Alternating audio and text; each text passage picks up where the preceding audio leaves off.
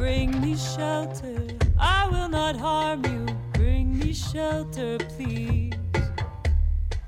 Bring me shelter. I will not harm you. I would shelter you. People would do anything for their families. It could happen to anyone, anytime. Somebody in France, somebody in England basically sat down with a ruler and just drew lines on map. There are many different ethnic and religious groups that have been divided across borders, and this has caused a significant amount of conflict. There are a lot of people who need safety. It is really cruel for a country like Australia to have policies that are focused only on pushing people away. What we're seeing is a number of people that remain in a state of limbo. And when non sustainable land use combines with climate change, the crisis of refugees, I wasn't able to go and play with children. I had to go and really be an adult from a very young age. I think that's something that a lot of migrant children can relate to. Really, it was a dream for me to reunite with my family. I was just praying and hoping that that day will come one day. I think it's very important for people to understand that people have their own dreams as well and they're wanting to change the world with everybody else. Refugee, refugee, refugee, refugee. Refugee Radio, 855 AM 3CR. Welcome to Refugee Radio on 3CR, 855 AM, digital or streaming from 3cr.org.au. My name is Brendan Bonsack. 3CR broadcasts from the land of the Wurundjeri people of the Kulin Nation.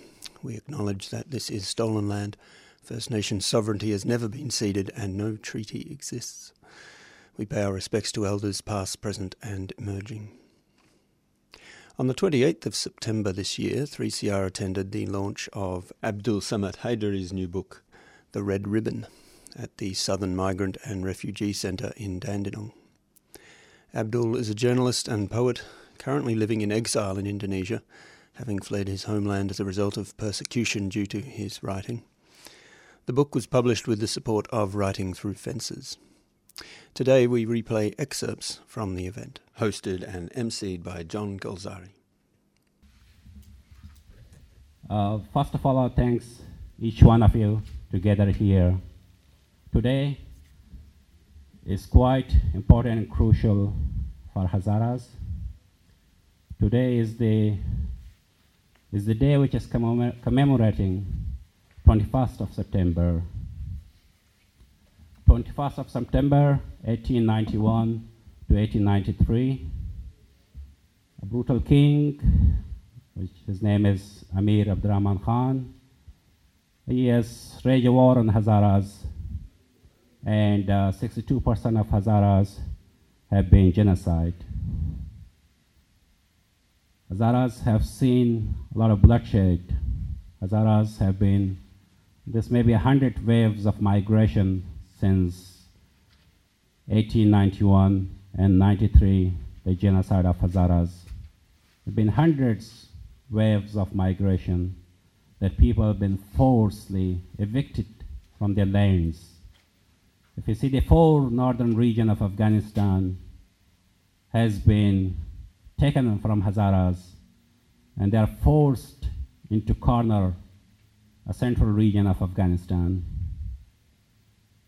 This book is written by Abdul Samad Haidari, and he is from Damodar Gulzar region, the place where I came from. And if by reading this book, you will witness the first hand information that atrocities have taken place. His recollections of more than 200 pages of books, documents, is testament to that that the torture that he suffered under Taliban and the atrocities that happened to him while just barely making survi- surviving. We are acknowledging that Abdul is not with us here, but as Janet kindly put a chair here, just to get the vibe and the feeling that he is with us. Why he is not with us? Because he can't get a visa because he is a Hazara asylum seeker who is for years languishing in Indonesia. Even despite the fear, he is a journalist, poet, and civil rights activist. But for years, being considered a genuine refugee he still struggles to get a visa and uh, come to a safer country. So I acknowledge that. So I'd like to invite Janet Galbraith to come and share some lights on the book and say what this book is about. Please put your hands together for her.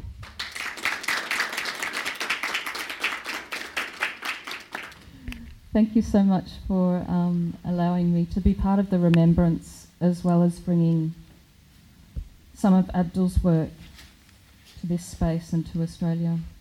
It's quite overwhelming, really. I was thinking too about Australia and about the horrors that people go through in getting to this place and then what happens to them here. And I was thinking too about the long history of um, attempted genocide in this country um, of the First Nations people. And I think that they're all tied together. This, this terrible white supremacism, uh, colonialism, um, racism, all of this is enmeshed. And somehow we need to continue to understand how things are working together and through that support each other in trying to undo some of that enmeshment. But to you, Abdul, um, I was really lucky to make contact with Abdul.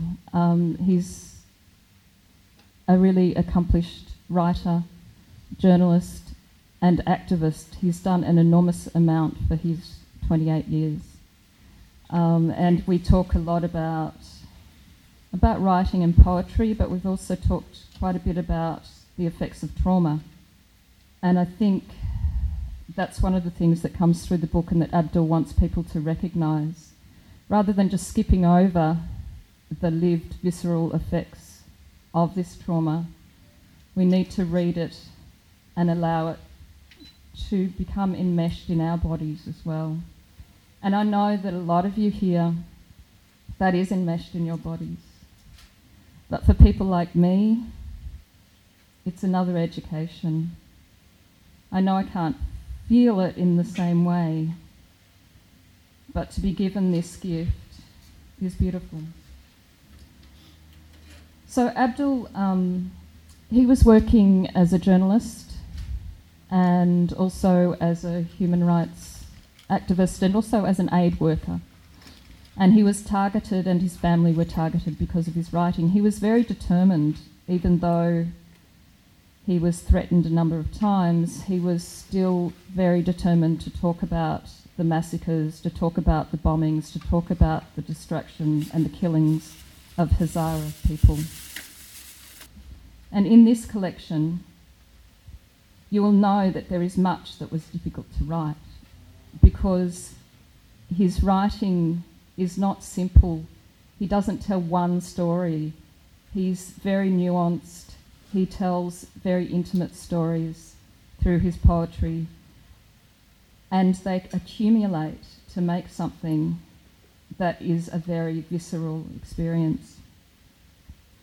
He says, that his writing was often crafted in times of crying, loneliness, and anguish when food and clean water were hard to come by. But at the same time, and I, I think that this is part of the beauty and power of art and poetry, he says, and yet I surrendered myself to dreams of tall mountains standing proud, strobed by the shimmering colours of a reviving rainbow. And these were greeted by forever green fields above where red-tailed hawks soar. He talks about being relieved of some of his burdens in some inexplicable and magical way, creating a renewed hope.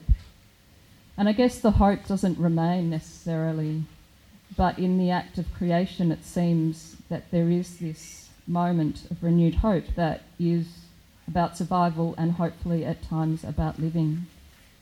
I think this is an incredibly important collection, and I was amazed when I first read it right through. It's set in 11 parts, and he's put different headings um, with explanations. Um, he, some of them are refugees, love, hope and survival, nostalgia, authoritarianism, post traumatic stress disorder, ter- terrorism and genocide, loneliness and separation. For me, I don't feel like I've read anything like this in the way in which the red ribbon calls the reader into layer after layer of experience. It's kind of like life, his life, and then all of the history that he also embodies the history of what the Hazaras have gone through and continue to go through. It piles up, and it's like you go through, and there are fossils, and there are fresh leaves, and valleys, and bends, and cold snow, and moonlight, and rocks, and then thirsty, dry, dry riverbeds. And all of this exists in one, which I think is what's most profound about this book. At times, he also speaks very directly to the reader and he draws us in and he asks us questions, and especially to those of us who have not experienced having to flee our homeland. He asks us, us questions. And, and he, in doing that, he replaces responsibility, he replaces um, the questioning subject so he becomes the person who questions rather than the person who is questioned. Um, so, yeah, you can't read a life, you can't read an experience, you can't read just that in this book. There's an ever changing beingness of people, of place, relationship, history, and they accumulate, accumulate page after page. And at the same time, and this happens too, Abdul, whenever you write or speak to me, there's this amazing accumulated accumulation of love. Deep sorrow, but really deep love, which I think shines through beautifully in this book, as well as in the person that Abdul is. This chair here, it's got red velvet because it's the red ribbon. It's got two of Abdul's books, and it's got a red rose that I picked at about five o'clock this morning when I couldn't sleep. And the rose is for Abdul's sister. And the red ribbon is also for Abdul's sister. So I'm going to read this poem, The Red Ribbon, that is written about Abdul's sister. The red ribbon. I did not leave home by choice. I escaped from carnage and stared at death in the eye, refusing to die. I fled from the bullets to stay alive. I did not leave by choice. I escaped fear of death without even packing, but with a backpack filled with shards of broken memories lodged deep in my mind that haunt me every night. All I remember, scrambling in tears around the dead body of my little sister, trying to wake her up, but she would not open her eyes. So I took Saliha's red ribbon with me instead. I untied it from her hair.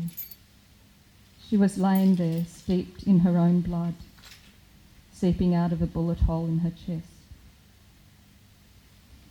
I saw her face was swollen and bruised like a red flower bud. I tried to wake Dad too, but like my sister, he lays lifeless beneath the rubble. I tried to dig him out, but I could not save him. I desperately called for help, but like me, others too were running for their lives and screaming over the dead bodies of their loved ones. This time it was forever, and I could not say a long goodbye to them. Mum could not even cover them in shrouds of white, nor could I snap her out of the trance as she bawled her eyes out in deep grief loudly. I could not even hug the fallen walls of my home for a last time, and Mum screams, Watch out! as the bullets were flying all around us. I held her hand right tight and we ran, one shoe on, one shoe left behind, panting heavily as if our hearts were about to blast apart. Mum gets hit, cries and screams, attempts to run on, falls down. I lift her up and she falls down again, trying to keep the wound closed by putting her fingers inside. I too was crying, teetering in the embrace of life and death, fighting on with whatever was left. I struggled to keep her hands in mine as we tripped over rubble, dead bodies, ripped by thorns and edges of sharp rocks. Everyone was searching around for safety, and we kept running, stepping over corpses that were laying in the cold on roadsides and farms. All we could do was to run as fast as possible. But this time it was just the two of us. We sought the hillsides for protection to shield ourselves from those flashing bullets like thunderstrikes. I ran with my mother. We ran until we could no longer run, and I cried with my mother. We cried until we could no longer cry. We fought together to stay alive. So I took Saliha's red ribbon with me. I untied it from her hair she was lying there, steeped in her own blood, seeping out of a bullet hole in her chest. This time it was forever, and I could not say even a goodbye to them for at least one last time. Thank you.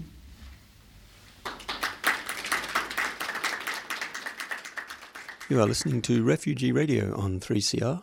We're playing excerpts from the launch of Abdul Samad Haidari's new book, The Red Ribbon, at the Southern Migrant and Refugee Centre in Dandenong in September this year. It is a privilege and honour to present this to you, the kind and compassionate human rights supporters. Ladies and gentlemen, thank you for coming to this event. I am Abdul Samad Haidari, former journalist, humanitarian aid worker, a poet from Afghanistan, a stateless refugee, a member of the Hazara tribe. Our collective historical memory includes the brutal periods of genocide under Abdurrahman from the 1880s, and this continues to present day with 62% of our tribe gone through grinding oppression and mass murder is currently under the Taliban. I have had terrible experiences collecting up pieces of decimated human flesh from bomb blasts from the streets of Afghanistan and Quetta, Pakistan. I remember constantly living on under siege with food, without food or medicine, bullet holes peppered buildings, and my favorite apricot trees were destroyed by missiles and rockets. At seven, I became a refugee. At nine, I became a child laborer on construction sites in Iran. The Red Ribbon is a collection of poems about my survival as a war-torn refugee. The Red Ribbon name is a tribute to my little sister, Saliha and Hakima, who was killed by the Taliban. I untied the ribbon from her hair as she lay dead under the rubble of her bombed out home and took it with me as memorabilia to a stolen life. Writing this book was not easy. It took five years to write, followed by a year of editing to complete.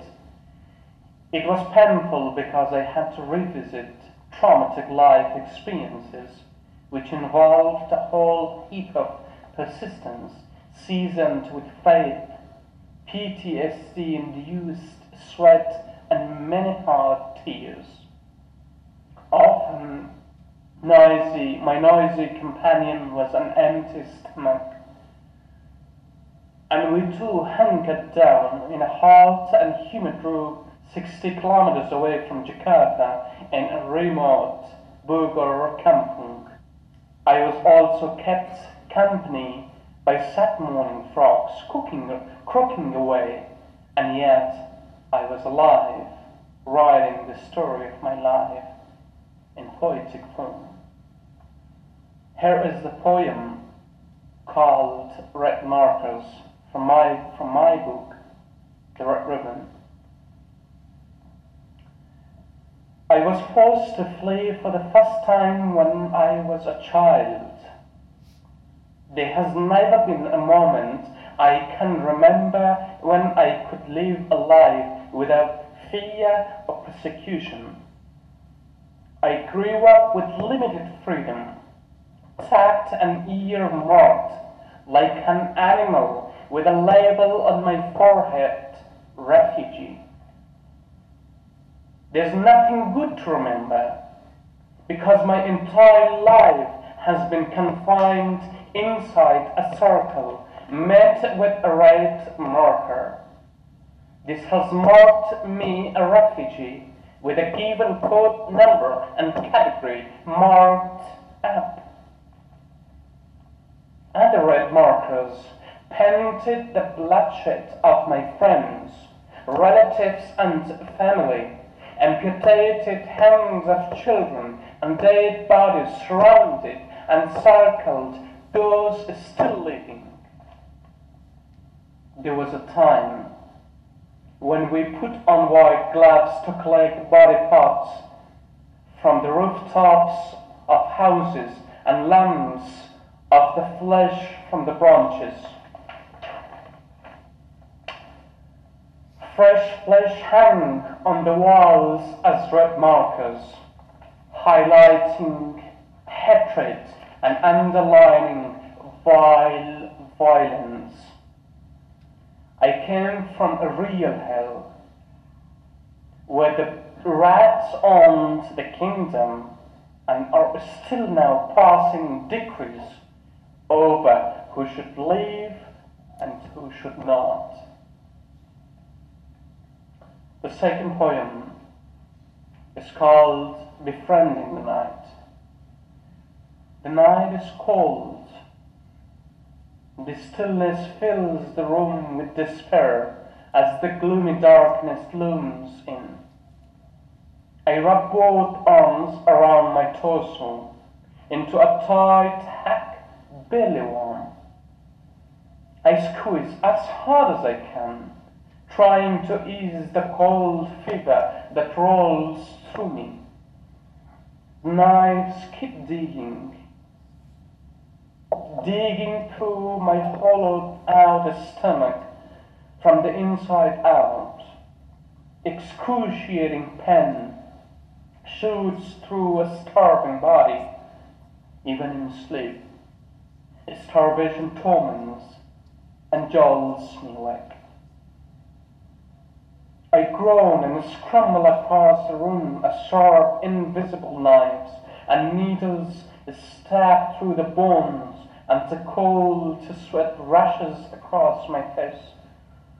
My frail body far too thin, too weak to move. I can't afford to eat, let alone have, have clean water to drink. Only the water that drains from the contaminated pipes gets me through the long days and nights. It's midnight again. There's no one here but the dreary stillness of the long and lonely night. My eyes begin to well up, and tears roll down my face, gently crossing my cheeks, telling me that they are here to stay. Gentle waves of nostalgia make their way into my heart, yearning for something familiar. I listen to loss. I listen to a song of night. I listen to a nightingale singing into the night from afar to tend and soothe my suffering. Yet, amidst the growing silence, my heartbeat is loud like thunder, masking the sights of the nightingale, reminding me that I am here alone. Now, with all that I have, a small torn bed cover to sleep on, placed half under my back and the rest of it wrapped around me, bearing far beyond humble, far less than a rack to sleep on. The tiles are cold and moist. My torn backpack is my pillow. Thank you very much, everyone, for listening.